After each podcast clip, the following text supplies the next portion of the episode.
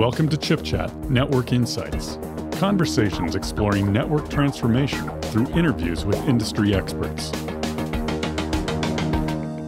Welcome to Chip Chat Network Insights. My name is Allyson Klein. Today, I am very excited to be joined by Anders Vestergren, Head of Solution Line Software Defined Infrastructure at Ericsson. Welcome, Anders. How are you doing today? Thank you. I'm very good today. So, Anders, why don't we just start? You've been on the program before, but let's remind our audience about your role at Ericsson and what your organization is responsible for. At Ericsson, I'm uh, part of our solution area cloud, which delivers cloud platforms to telecom operators with the main target of telecom applications, but also other applications that telecom operators might deploy on the cloud infrastructure. I'm responsible for the lower part of that cloud infrastructure, meaning both hardware, underlay networking, storage software, and similar base components of the cloud stack.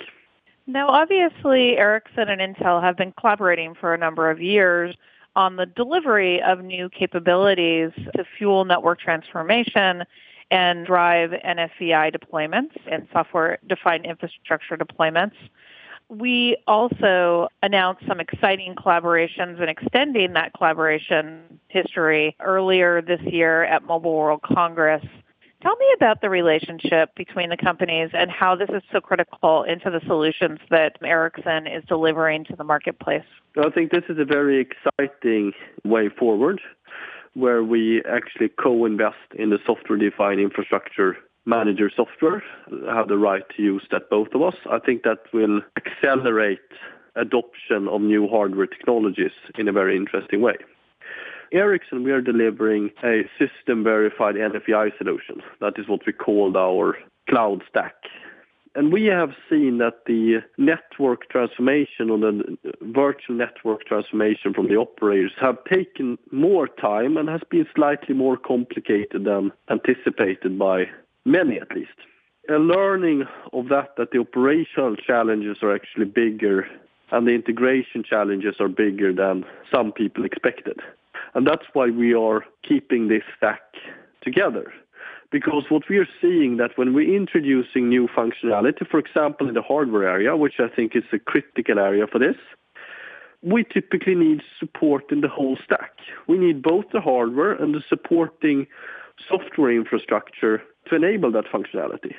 This goes for new hardware and it goes for new acceleration techniques, this full stack support. And this co-investment will enable us to more quickly get the full stack support for that hardware and already from the beginning have that full stack support so it's consumable and practically usable from a customer and operator point of view. No, obviously, we just came off of a major launch of the second generation of Xeon scalable processors, and with that, the delivery of Optane DC persistent memory. What are the capabilities that Intel is delivering that help you at Ericsson deliver to the broader goal that you just described in terms of creating innovative infrastructure for your customers? This is an important step First of all, a new CPU is a solid performance increase for the demanding telecom application, in particular in the user plane, are very CPU heavy, is in need of improved CPU technology, which the new CPU uh, delivers. Then I think in addition of that, I think it's great that we also start to see some new features like the Speed Select, which will even more improve the performance of Ericsson user plane applications. And in parallel, Ericsson and Intel will also make sure that the SDI manager that we will then jointly will be RSD 2.4 compliant in the launch timeframe, which will mean that we will be able to use over time more advanced functionality and telemetry from the CPU. Now, I'm glad that you talked about Speed Select. This was a new capability that was delivered, and it has some specific benefit for network workloads. Can you talk about why this technology is important in the networking arena? I think that user plane applications, which has historically been uh, delivered on dedicated hardware. A challenge is to make the new applications or make the new use cases of applications that run on standard x86 hardware. They are, of course, more flexible, more scalable, and all of that, but they do have a challenge in the cost per bit compared to the old dedicated silicon technologies. And features like Speed Select will help to bridge that gap and also bridge that gap while not demanding difficult application changes to benefit from the performance increase. And then, of course, we are jointly investing in the SDI Manager to improve and make that ability consumable then. I did want to talk to you about the SDI Manager. Tell me why this is so important from a standpoint of broader network proliferation and cloud native control of network workloads. In general, when we are introducing new functionality, for example, the Speed Select, but there are new acceleration techniques launched continuously. And these acceleration techniques do need functionality in the management software, for example, to handle life cycle and to support operational aspects like inventory and assignment and turning off and turning on and all of those. There, a good hardware management software is critical to make that functionality consumable also from an operational perspective. In the labs, it's usually easy to get it to work, but our software will make it consumable at scale and in real operational environments.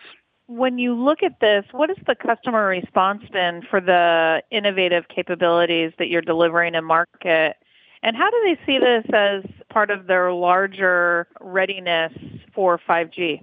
First of all, I think readiness and 5G requires a cloud platform.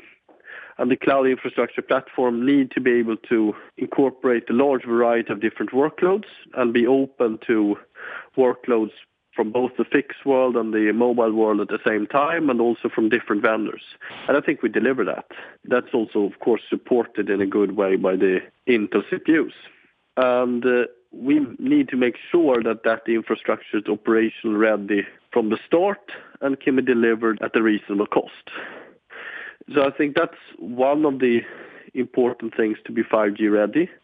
Secondly, I think we, at least for the user plane applications, it is extremely important to deliver the raw compute performance together with acceleration techniques to make sure that the cost per bit to satisfy the very high demands for bandwidth and data growth that we're seeing. We're seeing so much focus on the network edge and moving specific workloads closer to either the point of data collection or service delivery. How does Ericsson approach infrastructure delivery for the network edge, and how does that differ from your approach for core network solutions? We support this in a number of different ways. I think one critical path that we're taking is to get closer to the edge by producing simpler forms of the existing infrastructure more suitable to move towards the edge, which will be downscaled, slightly simplified, and with overhead characteristics, etc., more suitable to smaller deployments. And I think that you will see soon. As a second step, then we will move that even further towards the edge and even further out. And I think short term, we are doing a couple of things in the hardware area. SDI Manager needs to be even more suitable for these multi-site small environments and to enable this zero-touch provisioning, zero-touch install, zero-touch upgrade to enable cost-efficient operation of a larger number of smaller sites, which typically legacy IT equipment is not very good at because it assumes larger, more hands-on sites. Secondly, we introduce hardware that's suitable for these environments. Shorter form factor, NEB certified hardware that we showed in Mobile World Congress together with Intel.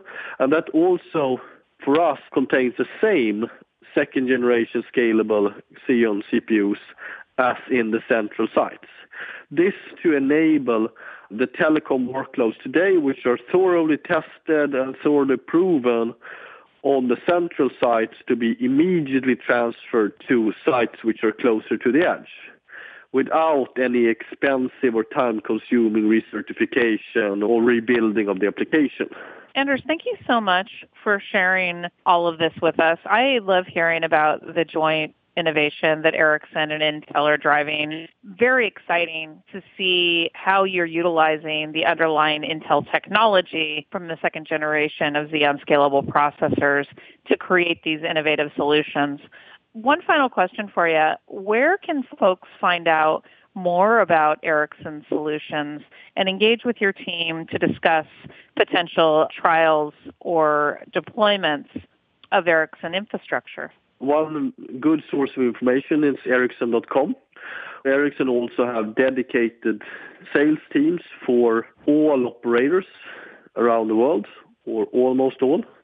And I would like to encourage telecom operators to take contact to their closest Ericsson sales team, and they can arrange demos and more hands-on meetings. Well, thank you so much for being here with us today. It's been a real pleasure to have you back. Thank you.